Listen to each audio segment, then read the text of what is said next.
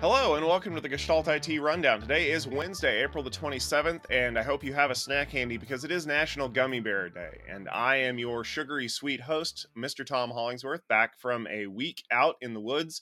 But I am joined by my um, gummy worm co host, Mr. Stephen Foskett. Stephen, welcome to the show.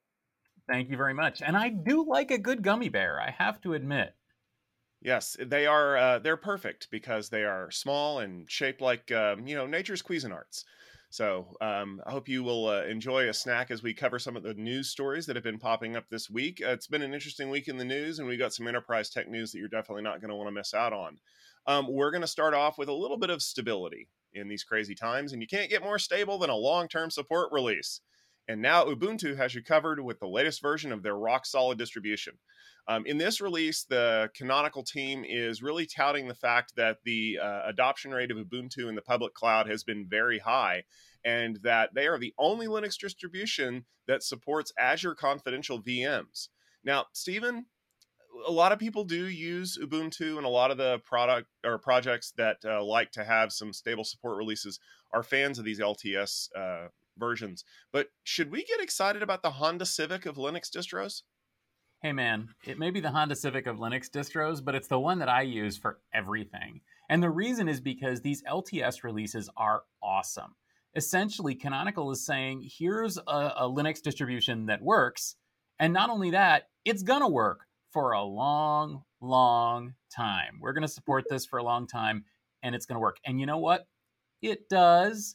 And that's why I love it. And this one has some, uh, you know, more to love about it, frankly. It has, uh, uh, supports ARM for one thing, uh, which means that you can now use Ubuntu 2204 on uh, Raspberry Pi.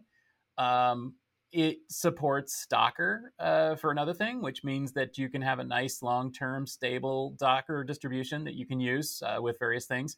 Uh, it, has got a lot of other stuff in there, you know, Kafka and Postgres and MySQL and all this kind of stuff, real-time kernel, uh, compliance and all this stuff. But really, the, what you should be thinking about is if I'm going to use Linux, if I'm going to support Linux in an application, and if I'm going to rely on it, I need to be relying on something that's going to be supportable, that's going to last for a long time, that I'm not going to have to mess with, and most importantly, something I can trust to uh, you know i can click update and it will update and it's still going to run and it's not going to break my system and that's what ubuntu lts is all about and frankly it's great.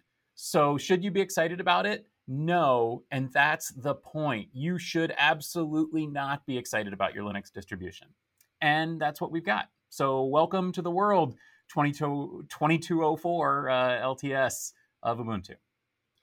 Google has finally submitted the Istio project to the Cloud Native Computing Foundation for consideration. Uh, Google had initially submitted the project to the Open Usage Commons group, even though Kubernetes and Envoy are part of CNCF. This had created some issues in the community, but Google appears to have listened and asked OUC to donate the trademarks to the Linux Foundation to manage the project. The community has been supportive of the move overall, and the vote on acceptance of the project will come after consideration of the application and due diligence. Tom, uh, why did wait, Google wait so long on Istio? That depends on who you ask. If you ask Google, it was the right time to do this. If you ask everybody else, it's because they got badgered into doing it.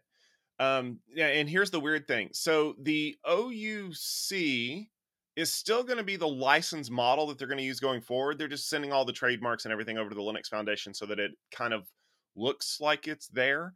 Um, and it's being managed by CNCF. And and effectively, you know, th- this is a problem we face a lot in open source is that there are a bunch of different licensing models out there and someone picks the licensing model that they feel is the best for the project that they want to use. And invariably, whatever choice they make, it's wrong. Because wherever you are, someone is going to come out and say, well, you should have picked the other model because it includes all of these things. Or if you're not really learned in the ways of open source, you should have just picked GPL because GPL is the best. Even though there's a lot of things in GPL that may cause a commercial project to not want to do things or projects that are heavily leveraged by commercial entities. And so that's kind of where Google found itself with Istio because with you know being like the number one service mesh, they they wanted to make sure that they got it right. And the biggest problem was that IBM was wholly unsupportive of this move, and IBM has has contributed a lot of code to Istio. And it comes down to the governance. They they believe that OUC does not allow for the uh, same kind of open governance as CNCF. Um, the scuttlebutt, if you read uh, sources like the News Stack, is that the people who were hesitant to send it to CNCF no longer work at Google which probably is lending credence to Google's press release where they say it's the right time to do this. The right time, of course, is when all opposition is gone and uh, we can do this anyway. So I'm happy that Google has finally decided to do this to send Istio to sit with its its friends, you know, Envoy and Kubernetes. Um, I'm just uh, wondering what took them so long, and and truthfully, we we may never know. Um, Stephen, I hope uh, I hope you're in the mood to do some shopping uh, because Toshiba is doing it as well. Uh, the company is reportedly looking to ease some pressures from a couple of their investors regarding the future of the business. Now, you may recall that uh, three years ago they uh, created a spinoff, uh, uh, kind of a partnership with Western Digital on some of their storage assets that became known as Kioxia. Well, that wasn't enough to relieve the pressure because two of their biggest investors, Effissimo and 3D Investment Partners, are telling Toshiba that something's got to change. And how bad is it? Well, Kioxia was sold to Bain Capital to kind of manage it. And Effissimo basically told Bain Capital, if you make a takeover bid for the company, we'll sell you all of our stock. That's how bad it's getting. Now, Toshiba's been through three CEOs in the last year. They've mul- multiple times they have offered to split the company first into three parts and then into two. But both of those um, offers have basically fallen apart without any movement being made. And I think that the investors are starting to get a little cagey about wanting their money back. Um, Stephen, what do you think Toshiba should do from here? Well, it's a tough situation because this is a, a diversified company, to put a, a, a, mild point on it. Toshiba is basically the Japanese General Electric in that they are involved in all sorts of different things, including, yes, financial services, semiconductors, as you mentioned, flash memory with Kioxia, which they still have a, a stake in, um, hard disk drives, semiconductor manufacturing but they also make uh, nuclear power plants, uh, locomotive engines, all sorts of things. I mean, it's it's a huge and diversified company, and Toshiba is really just trying to figure out like what it's going to do for a living. Heck, I have a Toshiba television at home. So essentially, uh, what we're seeing here are the the last throes of that sort of 80s and 90s um, mega conglomerateness and eh, kind of a company like Toshiba really has to figure out how it's going to enter the new world. Now, from a perspective of enterprise IT folks, it's important to understand that Toshiba is still an important part of the enterprise IT crowd, especially in terms of semiconductor and hard drive manufacturing. It's basically the hard drive manufacturer that's not called Western Digital or Seagate. Now, if Toshiba gets out of this market, well, guess what? Uh, one of those two are probably going to pick up the asset and it will probably make one of those two the world's leading hard disk drive manufacturer for good and forever. And you may think, well, hard disk drives, that's old news. Oh boy, oh boy, they still sell tons of these things. And they're still really important. And the development, the technology development that's going into it is still really important. So essentially, we've got a situation where a critical infrastructure supplier is in need of uh, a future path uh, it's just just it doesn't make any sense right now, and they're trying to find their way forward. I do suspect that this thing is going to be scooped up, uh, and in part by various private equity partners who are going to carve it up, uh, maybe logically, maybe illogically, into um, what was proposed previously, which was basically three components. So you have a vendor that does things like printers and barcodes and point of sale stuff. You'll have another one that will do basically semiconductors and electronics devices. And then you'll have a third one that's sort of infrastructure, nuclear power plants, and locomotives and things like that. And each of those, I think, might be more valuable as not Toshiba than as Toshiba. And frankly, I think that's what's going to happen here. Tom, we covered the MailChimp breach a few weeks ago on the rundown, but it's back in the news again a proposed class action lawsuit has been filed by the cryptocurrency investors against Intuit and Rocket Science Group, the owner and operator of MailChimp. The, suite, uh, or the suit alleges that uh, poor security practices at Intuit allowed hackers to send phishing emails and empty the Trezor cryptocurrency wallets of uh, crypto investors. Tom, uh, do you think this lawsuit will succeed? Um, insert my nothing of value is lost here joke. Um, here's the deal. Intuit really did get caught uh, with the the cookie jar open essentially. Um, they they screwed up. Like like this was a breach that allowed the attackers to get the whole trezor mailing list and send out you know hey you need to install this this update and they were very crafty because they sent them off to a website that looked legit unless you are familiar with the diacritical mark known as the cedilla which is that little squiggly thing underneath the E in Trezor, which of course then made it a not a legitimate site. And they were able to basically loot these people's crypto wallets because they installed software they shouldn't. So yeah, hey, it's it's phishing, it's social engineering. We we've seen this since I don't know the seminal 1995 work hackers, and even before that with Kevin Mitnick. Uh, no, the problem ultimately is is that it was Intuit's mismanagement and, and Rocket Labs Group inability to operate Mailchimp effectively that caused this to happen. So, do I think that there's merit to this lawsuit? Yeah, yeah. Intuit's going to settle this really quickly because they don't want this to kind of blow up. Um, do I think ultimately that Mailchimp is going to get attacked in the future like this? Yeah, yeah, I do. Uh, they're just going to get more creative about it. And so, what MailChimp really needs to do is they need to kind of institute some sort of an internal firewalling setup where you, even if a, a user or one of their administrators gets, um, oh, I don't know, breached, that their ability to use those internal tools to kind of basically pull the user databases in is limited. Um, because you know in a situation like this there's not really a whole lot more you can do and, and I'm sorry that you lost your treasure coins or whatever they're being called. Um, you know, maybe if you knew what the coins look like, you could identify them in a lineup or or or halt trading of their serial numbers. Oh, wait, I forgot. You can only do that with real money. So we'll see what that uh, what happens there. Um, Stephen, uh, we talk about NVIDIA and Intel a lot on the show, and uh, it looks like they're both very interested in the future of photonics because this week they announced that they're going to be investing in the Series C funding round uh, from Ayar Labs. Now, the company is focused on silicon photonics, which, if you're not familiar with, it is connecting the chips and components on the chips with light pulses instead of electrical signals. And this is a big deal because a chip that uses silicon photonics to do this is capable of much higher transmission speeds and significantly reduce power consumptions, which is something that we're starting to see as a limit for Moore's law as the amount of heat on a chip rises because of electricity. Intel has been doing a lot of research in silicon photonics for a number of years, and this is not the first time that they've invested in Ayar Labs. However, it is the first time that NVIDIA has invested in the company, and given some of the moves that they've made recently with the pickup of Mellanox and even their um, interest in ARM, uh, you think that maybe they're starting to branch out from doing GPUs and possibly pick up some new CPU technologies. Now, Stephen, this is a startup company because I mean they're on their Series C, but could they succeed in bringing silicon photonics into the light where companies like Intel have struggled? Well, I think it's important to recognize that Intel has been working on silicon photonics for a long time, as have others, including Hewlett Packard Enterprise, which is another one of the investors in Ayar Labs.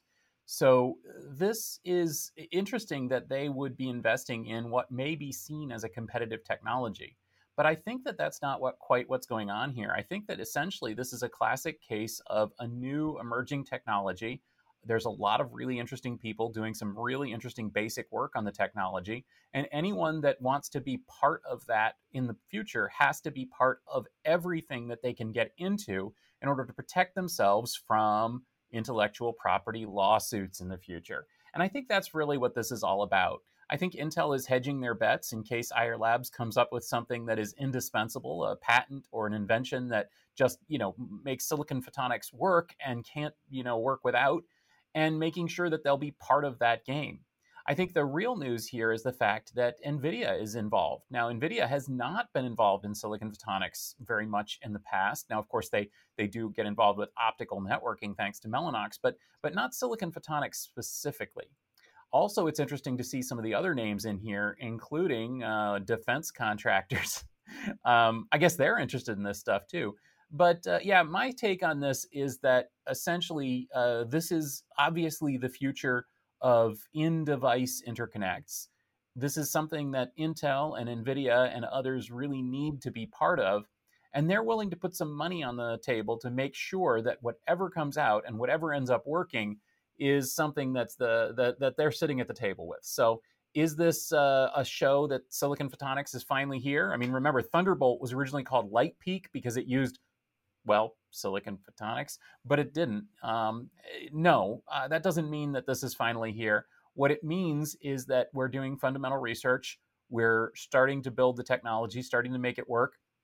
And soon it's going to come. And uh, when it does, Intel, NVIDIA, and HPE are going to be right there.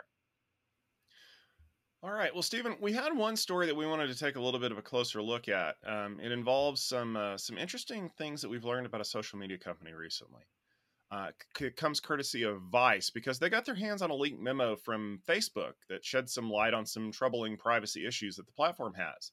Per the memo, Facebook is worried about the growing number of user privacy regulations around the world because the company cannot say where their d- user data that they collect actually goes or what companies are doing with it once they collect it. Um, Facebook admits that one of the problems that they're facing is that they built systems with open borders and that it is very hard to regulate those.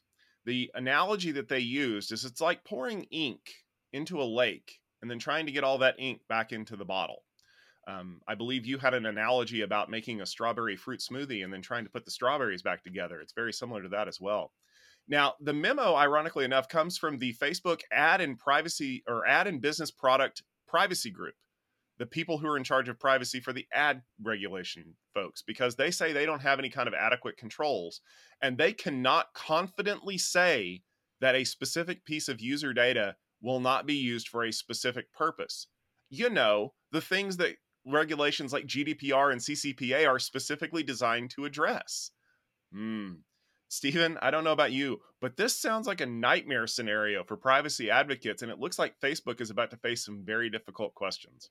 Yeah, absolutely, and and and Facebook, uh, rightly so. I'm sorry, but um, you know, their internal groups are saying what I think a lot of people suspect, which is we don't have a handle on this. And you know, I don't know the ins and outs of what's going on inside Meta or Facebook, but I'm pretty sure that this is accurate. Um, that essentially they've created a data ocean, not just a data lake, and all of their data lakes and data rivers and data streams are, are filling up this data ocean and they can't control that.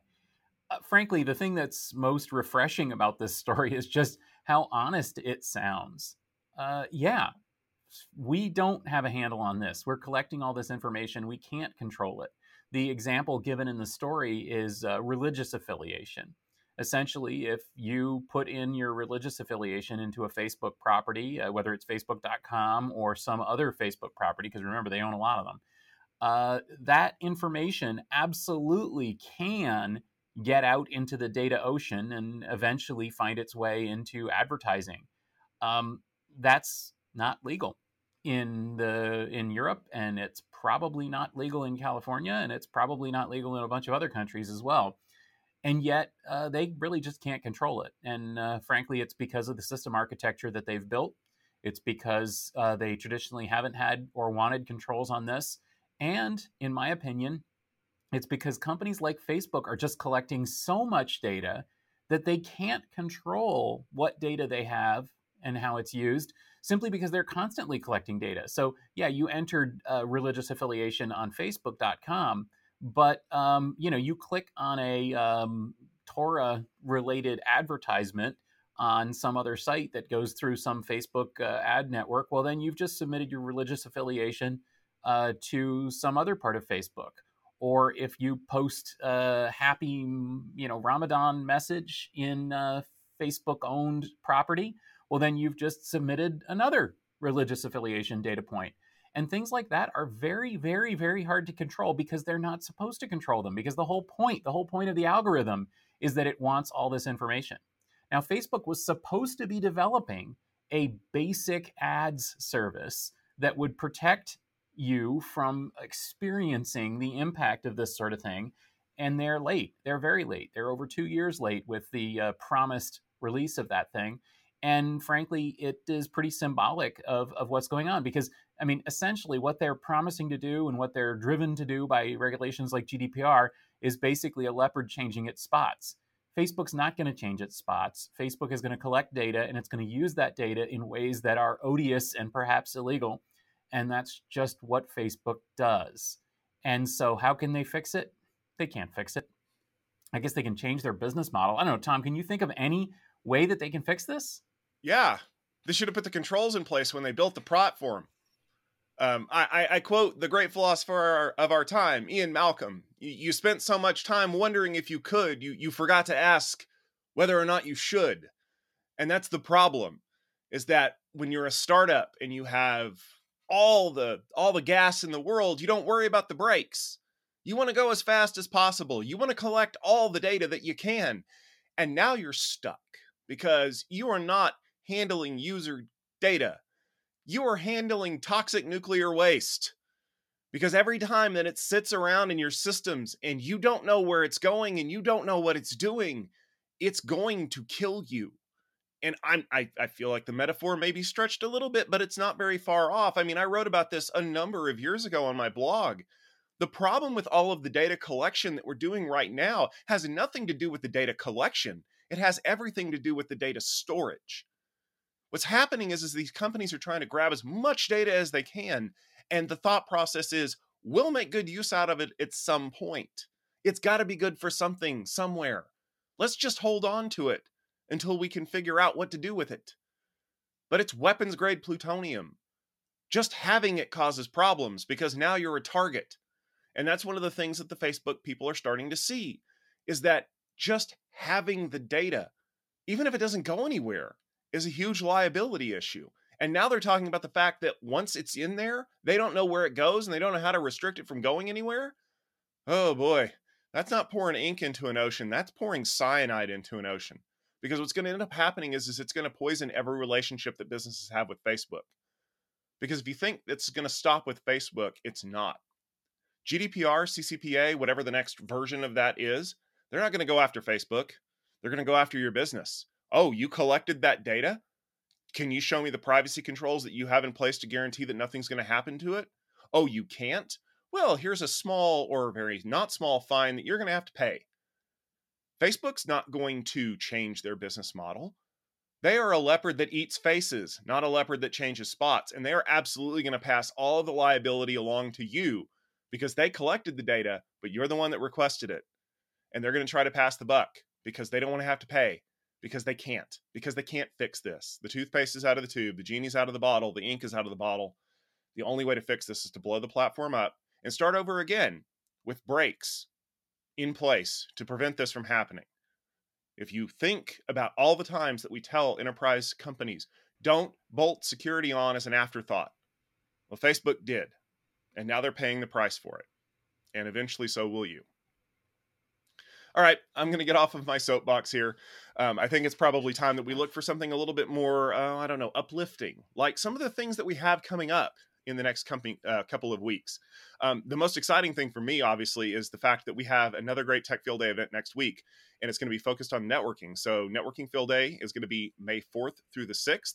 You can find out more information if you head over to techfieldday.com right now, including a lineup of who's presenting and the delegates that will be in the room. Stephen, what comes out right around that time? Yeah, same time is uh, Dell Technologies World, uh, which is a live and virtual event uh, May 2nd to 5th.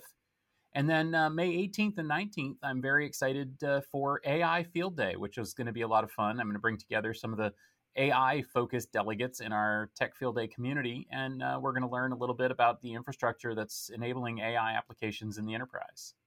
And right after that, uh, June 12th through the 16th is going to be Cisco Live US. It's going to be a big get together in the city of Las Vegas, Nevada. It'll be the first time we've had Cisco Live in, well, two years. But more importantly, Tech Field Day will be there as well. We'll be having Tech Field Day extra presentations. You'll be hearing from companies like Cisco and Opengear. And also, you can head over to the website techfieldday.com, learn a little bit more about that. And, uh, you know, if you're interested in being a delegate, um, we are uh, looking for folks to take part in that. So make sure you fill out the delegate uh, nomination form at techfieldday.com. Uh, you can get on our radar and uh, maybe you can find yourself in the room with some of our great folks. Uh, that will just about do it for this episode of the Gestalt IT Rundown. Thank you very much for tuning in. You can find the latest episode on our YouTube channel at youtube.com slash Gestalt IT video or on our website at gestaltit.com. Um, we'll be back every Wednesday at 12:30 Eastern Time with the latest news in the enterprise tech world. Uh, we're always looking for great stories that we want to cover, and if you have one that you want to cover as well, make sure you tweet at Gestalt IT and use the hashtag Rundown, and uh, we'll see that and maybe add your story to the list, and you can get some perspectives from Stephen and I on on what's going on. Um, I want to thank you all for tuning in, and we will see you next week. Have a great day, and see you soon.